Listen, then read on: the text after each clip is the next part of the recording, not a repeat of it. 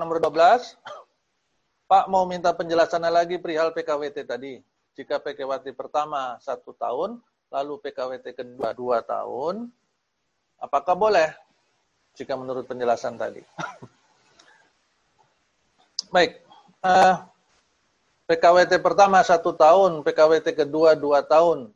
Jadi ini hanya bisa terjadi di PKWT jenis pertama, jenis satu, yaitu pekerjaan yang sekali selesai sementara sifatnya paling lama tiga tahun. Ya. Karena PKWT yang keduanya itu paling lama dua tahun. Nah, PKWT yang pertama itu paling lama tiga tahun. Kalau sekarang perusahaannya menggunakan satu tahun, boleh nggak? Boleh. Karena di sana disebutkan paling lama tiga tahun. Kemudian pada saat terjadi pembaharuan, ya, pada saat terjadi pembaharuan PKWT, karena di sana maksimal dua tahun, kami mau mengambilnya maksimal Pak, dua tahun. Boleh apa enggak? Boleh. Tapi PKWT pertamanya cuma setahun Pak tadinya. Terus PKWT keduanya menjadi lebih panjang daripada PKWT pertama. Boleh apa enggak? Enggak dilarang. Ya. Tidak dilarang Bapak Ibu. Jadi tidak dilarang apabila PKWT yang perpanjangan atau yang pembaharuan itu lebih panjang daripada PKWT yang sebelumnya sepanjang masih di dalam koridor atau batasan eh, PKW, periode PKWT yang diperbolehkan. Ya.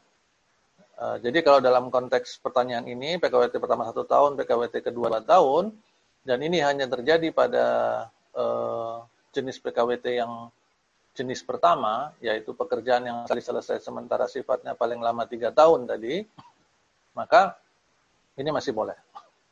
Tapi kalau ini kasus ini satu tahun dan dua tahun ini terjadi pada jenis PKWT yang kedua, yaitu yang bersifat musiman, atau yang ketiga, uh, hubungan dengan produk baru, maka ini tentu tidak boleh. Kenapa? Karena PKWT yang pertamanya masih boleh, PKWT dua nggak boleh dua tahun. Karena di dalam perundangannya PKWT per, perpanjangan itu paling lama hanya satu tahun. Ya, begitu. Selanjutnya, bolehkah kita melakukan bolehkah kita melakukan pembaruan beberapa kali? Misalnya setelah dua kali PKWT yang bersangkutan kita dan setelah 30 hari yang bersangkutan melamar kembali dengan seperti karyawan baru. Baik. Bapak Ibu semua, uh, pembaharuan itu dalam Permen 100 2004 hanya ada satu kali, ya, dan itu paling lama dua tahun. Ya, sehingga pembaruan nggak bisa beberapa kali. Nah, model cut-cut seperti yang dimunculkan dalam pertanyaan ini itu adalah model-model pelanggaran yang banyak terjadi di lapangan. Ya, dan ini membawa resiko besar bagi perusahaan itu sendiri. Ya, sehingga saya sangat tidak menyarankannya. Oke. Okay? Berikutnya, nomor 14. Downsizing. Downsizing itu merupakan hak prerogatif company atau harus juga berizin pada Sudinaker downsizing itu sebenarnya di dalam di dalam hukum ketenagakerjaan nggak ada istilah downsizing ya.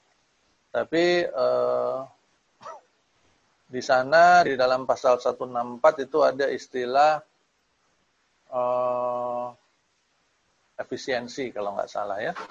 Jadi itu memang hanya perusahaan karena perusahaan yang tahu ya. Tetapi tetap memang harus berizin jadi tetap harus mengikuti prosedur PPHI-nya. Harus kesepakatan atau berizin. Jadi ikutin prosedurnya. Bahwa itu yang ber, menginisiasi, yang berinisiatif adalah perusahaan, betul.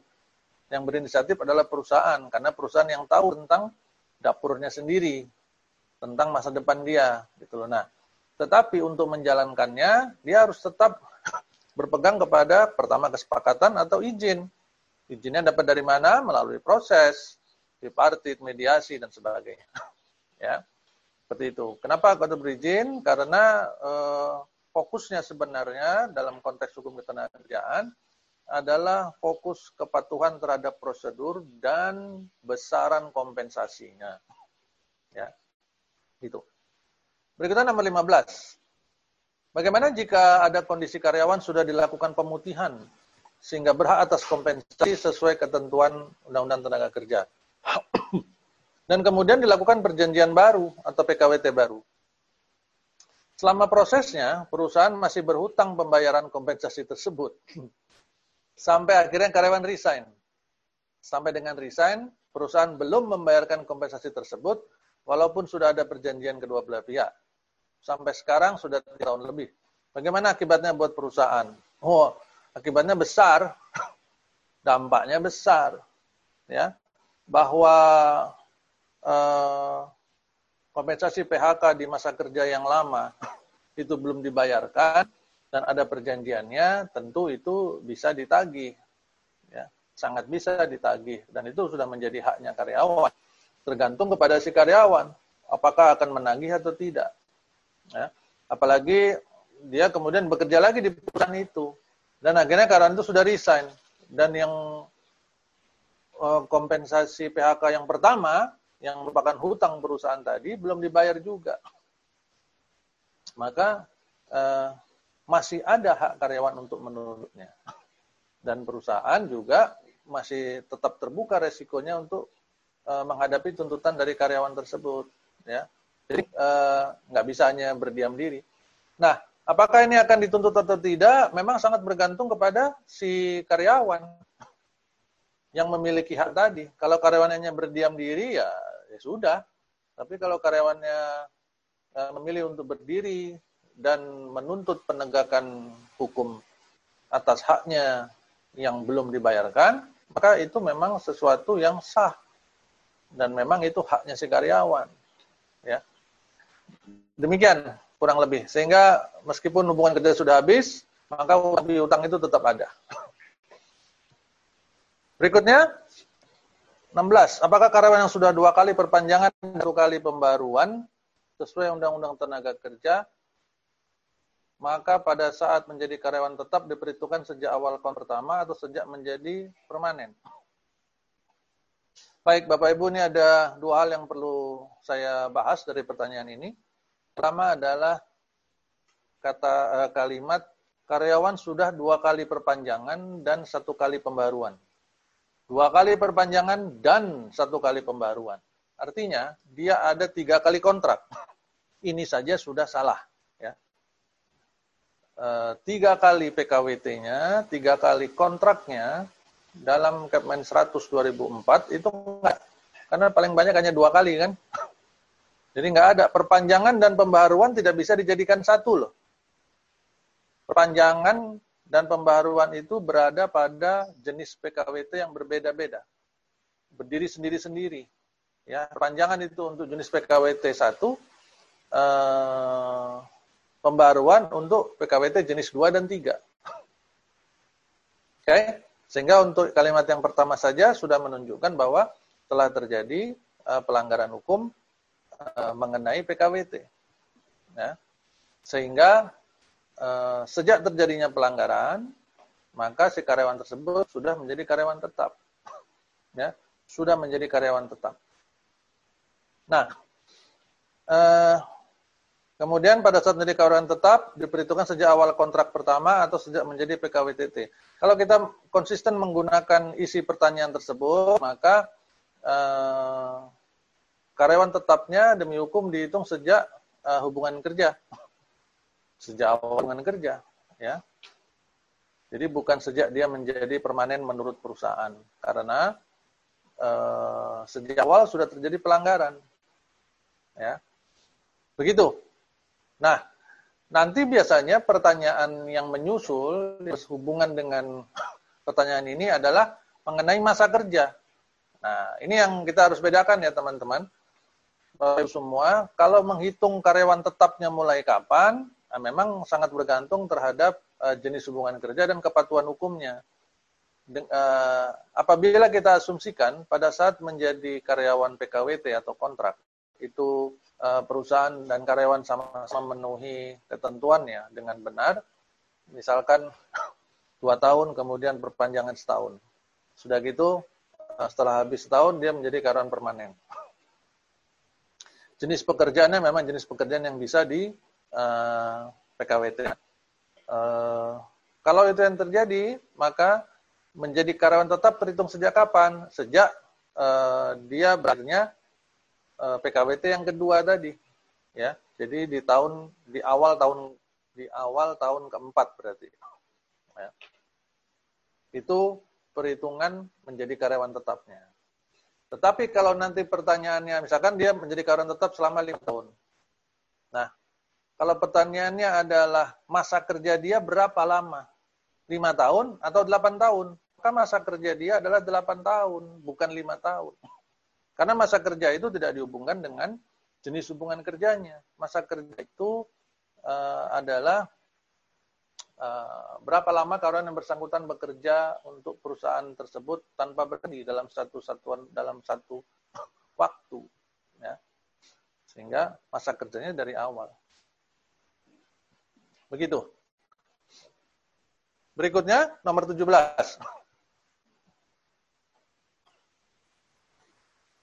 oh Baik, Pak Agus Satori ada mau mempertanyakan sesuatu. Sebentar. Nomor 17. Ada sebuah, ini ada pertanyaan yang muncul di question and answer. Ada sebuah perusahaan membayar upah karyawan di bawah upah minimum, tetapi tidak melakukan penangguhan upah sesuai dengan peraturan perundangan di mana pembayaran upah karyawan berdasarkan kesepakatan antara perusahaan dengan karyawan. Apakah dibenarkan menurut perundang tenaga kerjaan? Apa sanksi bagi perusahaan yang membayar upah secara mencicil dan di bawah upah minimum? Apakah dibenarkan? Tidak. Ya, tidak dibenarkan sama sekali. Nah, karena membayar di bawah upah minimum tidak boleh. Nah, kalau dia perusahaan menganggap dirinya tidak mampu membayar sebesar upah minimum, maka ada prosedur-prosedur yang harus dilalui, prosedur hukum yang harus dilalui kan, pengajuan, kemudian eh, apa menjelaskan, menyerahkan apa dokumen dan sebagainya kepada pemerintah eh, institusi pemerintah yang eh, mengurusi masalah ketenaga kerjaan, kemudian eh, kesepakatan dengan karyawan dan sebagainya. Kalau itu tidak dilakukan, maka pembayaran upah eh, di bawah upah minimum itu menjadi sebuah pelanggaran. Ya, apa sanksi bagi perusahaan yang membayar upah secara mencicil? Kalau ini tidak ada kesepakatan untuk untuk pertanyaan poin B, kalau tidak ada kesepakatan dengan karyawan, maka ini bisa masuk dalam kategori kekurangan bayar upah. Keterlambatan dan kekurangan bayar upah. Kekurangan dan keterlambatan ini berdampak uh, secara hukum kepada perusahaan. Ya, ada bunga dan denda dan bisa dituntut. Begitu kurang lebih Pak Agus Satori. Kemudian ada pertanyaan berikutnya dari Ibu Yesi. Bagaimana dengan pemutusan hubungan kerja dengan alasan mendesak? Contoh, ada seorang karyawan yang merokok di area pabrik yang sangat berbahaya karena di sana terdapat materi yang mudah terbakar maka perusahaan memberhentikan karyawan tersebut tanpa pesangon. Apakah dapat dibenarkan? PHK dengan alasan mendesak. Ini nggak mudah, Bapak Ibu. PHK dengan alasan mendesak ini sangat tidak mudah. Kenapa sangat tidak mudah? Karena PHK dengan alasan mendesak ini tidak ada dasar hukumnya di dalam Undang-Undang 13. Enggak ada. Ya bahwa ada surat edaran kalau nggak salah ya dari Kementerian Ketenagakerjaan dulu mengenai alasan mendesak ya itu dasar hukumnya masih menurut saya belum jelas karena di dalam Undang-Undang 13 ini istilah alasan mendesak ini seingat saya munculnya dulu pada saat uh, Mahkamah Konstitusi memutuskan untuk menyatakan bahwa pasal 158 tentang kesalahan berat di dalam Undang-Undang 13 2003 itu dianggap sebagai uh, bertentangan dengan Undang-Undang Dasar dan Pancasila sehingga tidak memiliki kekuatan hukum mengikat. Ya. Hmm. Setelah itu muncul istilah baru namanya alasan mendesak. Saya menyarankan kepada perusahaan yang ingin memunculkan klausa PHK karena alasan mendesak. Silahkan perusahaan membuat sebuah klausa dalam peraturan perusahaan atau PKB-nya atau perjanjian kerjanya mengenai PHK tentang alasan mendesak. Tapi yang penting perusahaan harus memilih kompensasinya itu melalui pintu PHK yang mana. Eh? Nah, pintu PHK-nya sudah jelas ada di dalam uh, Undang-Undang 13 2003 di bab 12. Silahkan munculkan di sana ya dengan alasan mendesak tadi uh, dasar hukumnya pakai apa, besaran kompensasinya berapa. Ya. Kalau itu tidak ada di dalam uh, peraturan perusahaannya atau PKB-nya, maka PHK dengan mendesak yang disebutkan tadi menjadi PHK tanpa dasar hukum. Dan itu akan berbalik resiko kepada perusahaan sendiri. Ya. Kalau ditanya saya, saya sangat tidak menyarankan untuk memunculkan klausa PHK karena alasan mendesak. Karena ini sangat debatable, ya, sangat uh, rentan terhadap perselisihan, ya, keberatan dan sebagainya lebih bagus kita fokus kepada uh, jenis PHK yang sudah ada diatur dalam bab 12 Undang-Undang 13. Nah, kalau contohnya seperti yang tadi, karyawan merokok di area yang sangat berbahaya, maka sebaiknya yang saya sarankan jangan fokus kepada uh, apa namanya akibat kalau itu sudah terjadi. Kalau ketahuan, kamu nanti dikasih eh, PHK alasan mendesak. Jangan fokus ke sana, tapi lebih bagus fokuskan kita di manajemen kepada langkah antisipasi pencegahannya. Bagaimana supaya area pabrik yang sangat berbahaya tersebut tidak bisa ada kesempatan orang untuk datang ke sana, apalagi untuk merokok. Jangankan untuk merokok, membawa rokok saja nggak boleh, misalkan. Sehingga fokus kita adalah antisipasi, mencegah bukan memberikan ancaman kalau kejadian gitu loh ya sehingga kalau memang itu areanya sudah diketahui sangat berbahaya ya harus dilakukan tindakan mengamankan e, menggunakan tingkat kehati-hatian yang sangat tinggi contoh sudah tahu di daerah tertentu di pabrik itu ada misalkan tangki yang berisi bahan yang bahan kimia yang sangat mudah meledak sangat berbahaya tetapi diletakkan di sampingnya kantin misalnya. Nah, dengan cara meletakkan apa meletakkan apa dengan melihat dari sisi lokasi saja itu uh, berarti kita di manajemen uh, sudah menurunkan tingkat kehati-hatian. Ya kan? Dan naruhnya aja di tempatnya uh, di samping kantin atau di samping tempat parkir misalkan. Ya itu keliru. Kalau lebih bagus dia taruh di ujung di daerah di ujung lapangan dikasih pagar misalkan kalau perlu dikasih parit pinggirnya dikasih pasir yang banyak misalkan ya kasih CCTV kalau perlu pagarnya dikasih listrik ya supaya orang nggak bisa jalan ke sana biar kesetrum sekalian nah itu antisipasi yang sangat tinggi nah itu maksud saya ya nggak harus sangat ekstrim seperti saya bilang tadi ya Bu Yesi gitu maksud saya tingkat kehati-hatian kita itu sangat dibutuhkan dalam dalam uh, uh, kegiatan seperti ini. Jadi antisipatif itu menjadi lebih baik daripada sibuk memikirkan mengancam kalau kejadian pelanggaran. Demikian. Nah, kita kembali ke pertanyaan tadi ya nomor 17. Pagi Pak Denny. Terkait dengan pesangon dan THR, bagaimana ketentuannya untuk pegawai KWT yang habis masa kontrak 30 hari sebelum lebaran? Atau pegawai permanen yang resign 10 hari sebelum lebaran? Peraturan apa yang menjadi acuannya? Kan sudah ada. Kemenaker eh, berapa itu yang terakhir itu? 2000 berapa? 18 apa berapa ya? Eh, yang mengatur tentang THR. Kan batasannya adalah 30 hari. Ya. Jadi kalau masih 30 hari sebelum sebelum lebaran ya, sebelum hari raya, sebelum hari besar keagamaan tersebut, maka uh, dia masih berhak. Ya. Kalau udah di luar itu, misalkan karyawan permanen, um, lebarannya kayak kemarin, lebaran tanggal 25 Mei, misalkan. Kemudian uh, di 1 April, 1 April ya, bukan 1 Mei, 1 April, berarti udah hampir dua bulan sebelumnya, karyawan resign.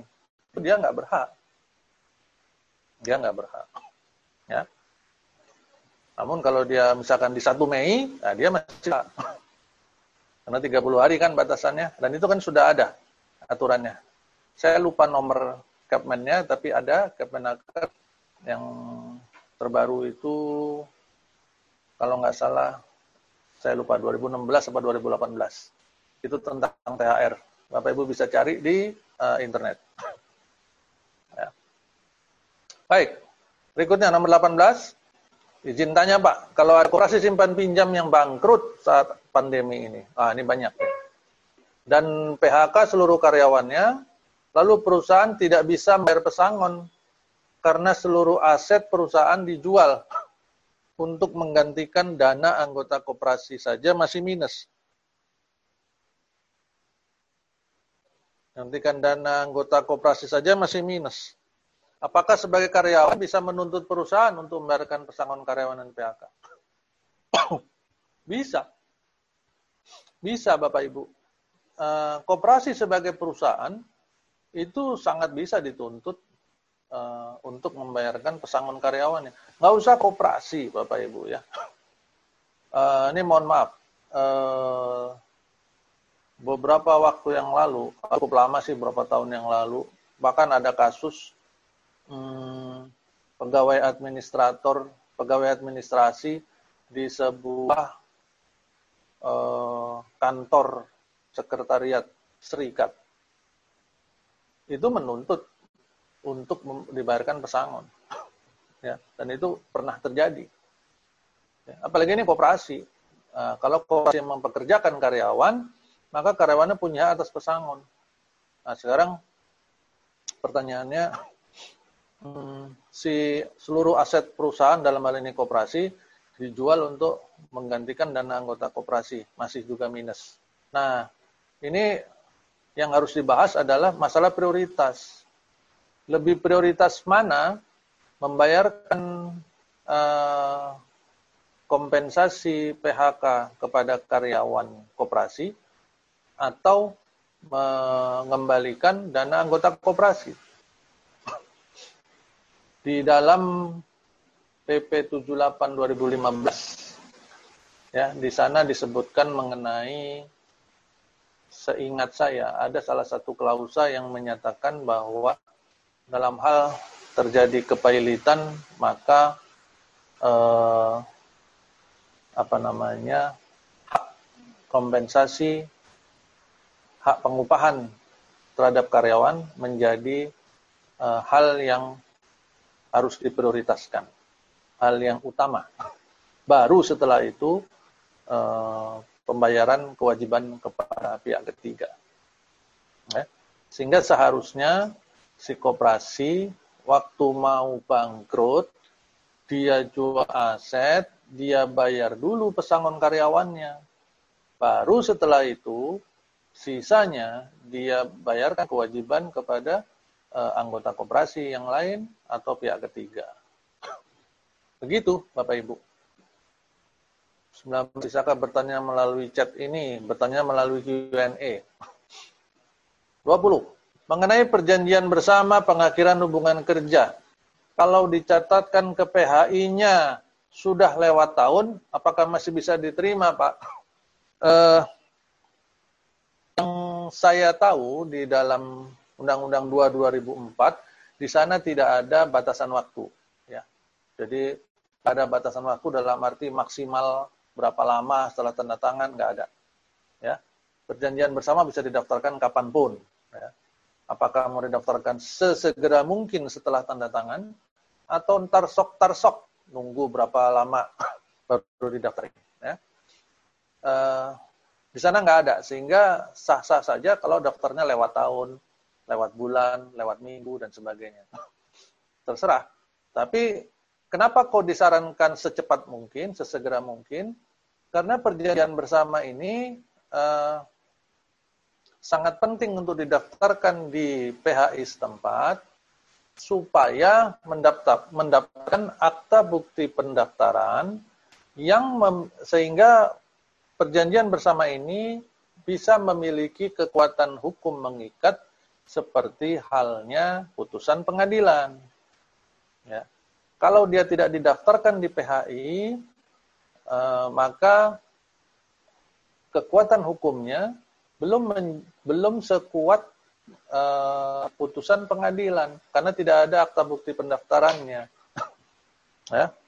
Hmm, sehingga setiap saat itu bisa dituntut, setiap saat bisa diingkari oleh para pihaknya. Maka kalau kita nggak pengen kerja dua kali, sudah tanda tangan PB, nanti tiba-tiba minggu depan berubah pikiran, salah satu pihaknya, terus dia nuntut lagi dan sebagainya. Apalagi PB-nya itu nilainya agak unik. Ya kan? Nilainya uh, jauh di atas ketentuan perundangan. Misalkan ketentuan perundangan bilang 100 juta bayar pesangon, tapi kedua pihak sepakat bayar 100 miliar. Ya.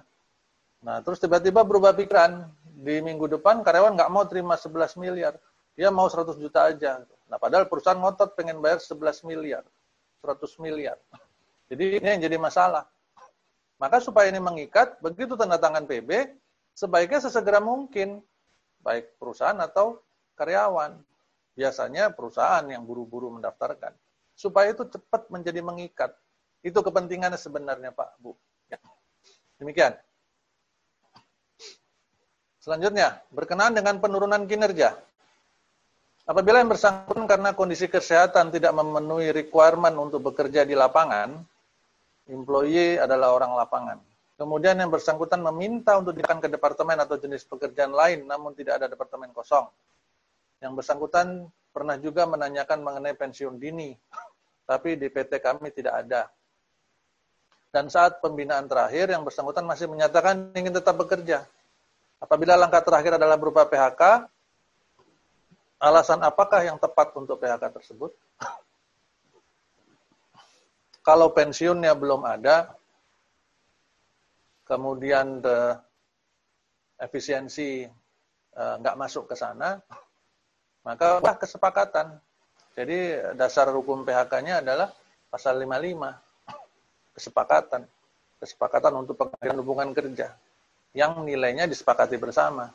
Nah, kalau mau menggunakan uh, inisiatif perusahaan perusahaan yang mem-PHK, uh, melakukan efisiensi misalkan, nah itu bisa ada di dalam uh, bab 12 itu ada. Jadi kalau nggak bukan karena inisiatif perusahaan tapi terjadi kesepakatan atas permintaan karyawan, kemudian perusahaan mengamininya uh, nilainya nilainya agak berbeda daripada apa yang diatur dalam Undang-Undang 13 2003, uh, maka uh, yang dipakai bisa klausa kesepakatan yaitu pasal 55. Demikian ya. Kita lanjutkan. Nomor 22, saya karyawan sudah 11 tahun. Saya karyawan, eh, Bapak Ibu suara saya jelas ya?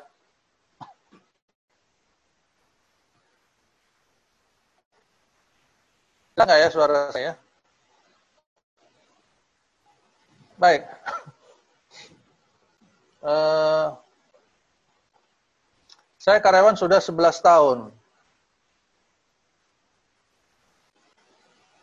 Ah, ini dia. Ibu Priska tadi memberikan masukan. Eh, THR itu ada di Permenaker nomor 6 tahun 2016 ya. Buat Bapak Ibu tadi yang bertanya tentang THR. Pertanyaan berikutnya, saya karyawan sudah 11 tahun, masa 11 tahun masa kerja yang terkena PHK dengan alasan perusahaan melakukan efisiensi sedang merugi dan dikatakan saya tidak performance oleh atas saya. Tetapi dalam surat PHK itu tidak disebut alasannya. Dan hak karyawan tidak disebutkan uang pesangon, melainkan uang kompensasi.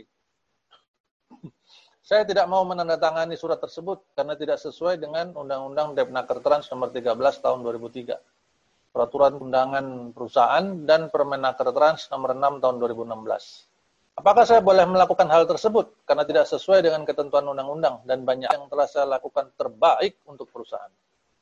Saya mencoba berkirim surat untuk mengajukan penyesuaian untuk hak saya. Setelah itu saya panggil kembali dan disodorkan kembali surat dengan adanya perubahan pada uang kompensasi dengan memasukkan uang R. Dan apabila saya juga tidak mau, dan apabila saya tidak mau juga, perusahaan telah menyiapkan surat mutasi saya di bagian gudang dengan kondisi uang gaji saya diturunkan 50% dari sebelumnya. Ini pun saya masih tolak, khususnya pada surat mutasi. Saya masih minta waktu agar adanya perubahan terkait dengan hak saya. Yang mau saya tanyakan, satu, apakah boleh saya menolak untuk menandatangani dikarenakan hak saya tidak undang-undang, permen, dan peraturan perusahaan? Saya sebenarnya jujur menuntut hak saya. Ya, pertanyaan pertama dulu kita jawab. Apakah boleh saya menolak? Boleh. Itu adalah haknya si karyawan untuk menolak. Kalau dirasa uh, apa yang dilakukan oleh perusahaan itu bertentangan dengan perundangan atau merugikan si karyawan, boleh. Sangat boleh. Sangat boleh untuk tidak menandatanganinya. Kemudian pertanyaan kedua, apakah status saya sekarang ini? Dikarenakan saya belum menandatangani surat tersebut. Nah, ini agak menarik karena tadi di dalam ceritanya disebutkan bahwa dia dikasih surat PHK. Tapi dia nggak mau tanda tangan. Dalam surat PHK itu kan sudah ada, berarti surat PHK itu kan sudah keputusan sepihak. Ya. Keputusan sepihak, kok terus dirubah dikasih surat mutasi, berarti nggak jadi PHK maksudnya gitu. Ya. Nah ini yang yang menunjukkan eh, ketidakkonsistenan dari perusahaan. Ya. Sehingga statusnya kalau saya menyarankan si karyawan bisa mencoba uh, mengetesnya dengan cara tetap datang ke tempat kerja untuk bekerja. Ya. Apabila karyawan masih tetap datang uh, ke tempat kerja bekerja dan dibiarkan bekerja, berarti si karyawan masih masih tetap memiliki hubungan kerjanya dengan perusahaan. Ya.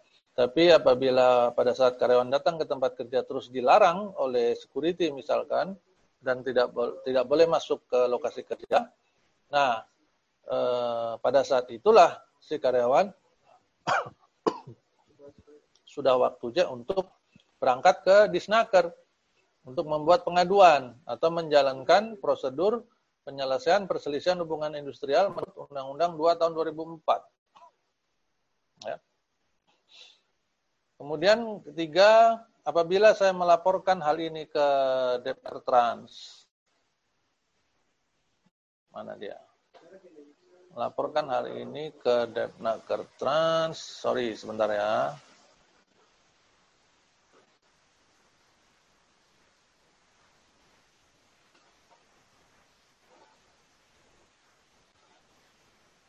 Apabila saya melaporkan hal ini ke Depnaker Trans, di proses mediasi sampai selesai akan makan waktu berapa lama?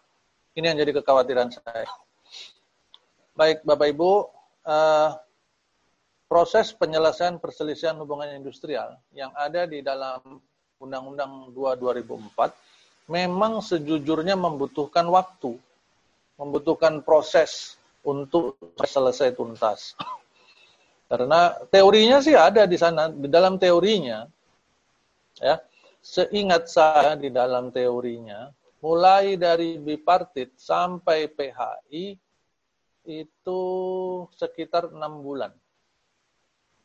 Teori ya, teorinya. Teorinya begitu. Namun prakteknya untuk bipartitnya saja bisa lebih dari satu bulan. Belum mediasinya, ya. Belum uh, proses setelah bipartit maju ke mediasi itu ada waktu juga. Dari mediasi setelah muncul surat anjuran kemudian ada risalah, kemudian maju untuk ke mengajukan apa ke tahap pengajuan gugatan ke PHI, itu juga ada proses juga, waktu juga yang diperlukan. Sehingga dalam praktek biasanya lebih dari itu. Namun proses ini memang tidak bisa dihindari, ya. Oleh karenanya saran saya buat Bapak Ibu yang sedang dalam uh, situasi kegalauan mengenai masalah waktu ini, waktu seperti ini, uh, sebaiknya dipikirkan matang-matang. Dipikirkan dengan mendalam, lalu ambil keputusan apakah memang mau e, berdiri menuntut haknya. Apabila akan berdiri menuntut haknya, maka berikutnya yang harus dijawab adalah apakah akan maju sendiri atau didampingi oleh kuasanya. Ya. Apabila akan maju sendiri, memang proses waktu ini uh, harus dialami sendiri oleh si karyawan, harus dijalani sendiri, sehingga akan menghilangkan uh, apa namanya konsentrasi untuk melakukan kegiatan lain, misalkan mencari pekerjaan yang lain atau mulai melakukan kegiatan wirausaha dan sebagainya, karena waktunya tersita untuk proses uh, penyelesaian perselisihan hubungan industrial. Ya. Tetap apabila si karyawan uh, tetap ingin untuk menuntut haknya, namun uh, harus tetap mencari pekerjaan atau melakukan kegiatan yang lain, maka dia bisa menggunakan uh, jasa kuasa. Dia bisa menggunakan kuasa untuk menyelesaikan proses uh, penyelesaian perselisihan hubungan industrial tersebut. Ya, karena pada saat kita sudah menggunakan kuasa, maka kita sebagai prinsipal itu tidak wajib untuk hadir, untuk ikut terus. Wajib. Nggak wajib. Kita tinggal serahkan saja kepada si kuasanya, kuasa yang maju, dan si kuasa itu yang akan melakukan e, update mengenai progres penyelesaian perselisihannya. Ya. Demikian kurang lebih Bapak Ibu. Jika kita sebaiknya berhati-hati di sana. Nah, apabila akhirnya si karyawan berpikir untuk tidak mau atau berbagai alasan memilih untuk tidak menuntut haknya, ya itu juga hak si karyawan. Tetapi sangat saya sarankan apabila memilih untuk tidak menuntut haknya, maka segera lupakan masa lalunya, move on, ya, move on maju uh, terus menghadapi masa depannya. Apakah mencari pekerjaan baru, apakah mulai kegiatan wirausaha atau sebagainya, atau pulang kampung dan sebagainya. Ya, jangan dibawa terus, nggak mau maju, nggak mau nuntut haknya, tapi dipikirin terus, ya, uh, mengeluh terus, itu tidak akan menyelesaikan masalah. Ya. Demikian Bapak Ibu. Berikutnya uh, nomor 23. Boleh nggak sih si perusahaan hanya karena menghindari adanya pengangkatan karyawan tetap, padahal karyawan tersebut secara peraturan sudah layak diangkat sebagai karyawan tetap. Setiap kontrak terakhir disiasati pemutihan. Dirumahkan dahulu 3-4 minggu, setelah itu kontrak dari nol lagi. Padahal kan sudah terjadi ada kerugian di pengakuan masa kerja karyawan itu sendiri nantinya. Betul. Ini praktek praktek begini Bapak Ibu, bagi di perusahaan-perusahaan yang mungkin pertama belum memahami peraturan perundangan. Itu yang pertama. Kemungkinan kedua, di perusahaan-perusahaan yang ada oknumnya di dalamnya ber, uh, memanfaatkan ketidakfahaman hukum atau buta hukumnya karyawan terhadap masalah ketenaga kerjaan. Jadi ini memang menjadi uh, hal yang sangat buruk ya. Dan tanpa disadari, praktek seperti ini cepat atau lambat akan terbongkar dan uh, justru memberikan kerugian yang sangat-sangat besar kepada perusahaan. Sangat besar baik dari sisi finansial maupun dari sisi kredibilitas. Apalagi kalau sampai ke masalah branding. Ya. Kalau sampai ke masalah branding itu udah panjang lebar urusannya. Ya. Masalah branding merek tertentu. Akhirnya udah ada sentimen negatif terhadap merek tertentu. Aku nggak mau lagi. Jadi akhirnya customer ikut-ikutan. Ini ternyata merek merek A ini uh, banyak nipu karyawannya, bayarnya di bawah upah minimum atau banyak nggak bayar lembur misalkan dan sebagainya. Nah ini yang harus dijaga. Kalau udah masuk branding, wah itu luar biasa itu kerugian perusahaan.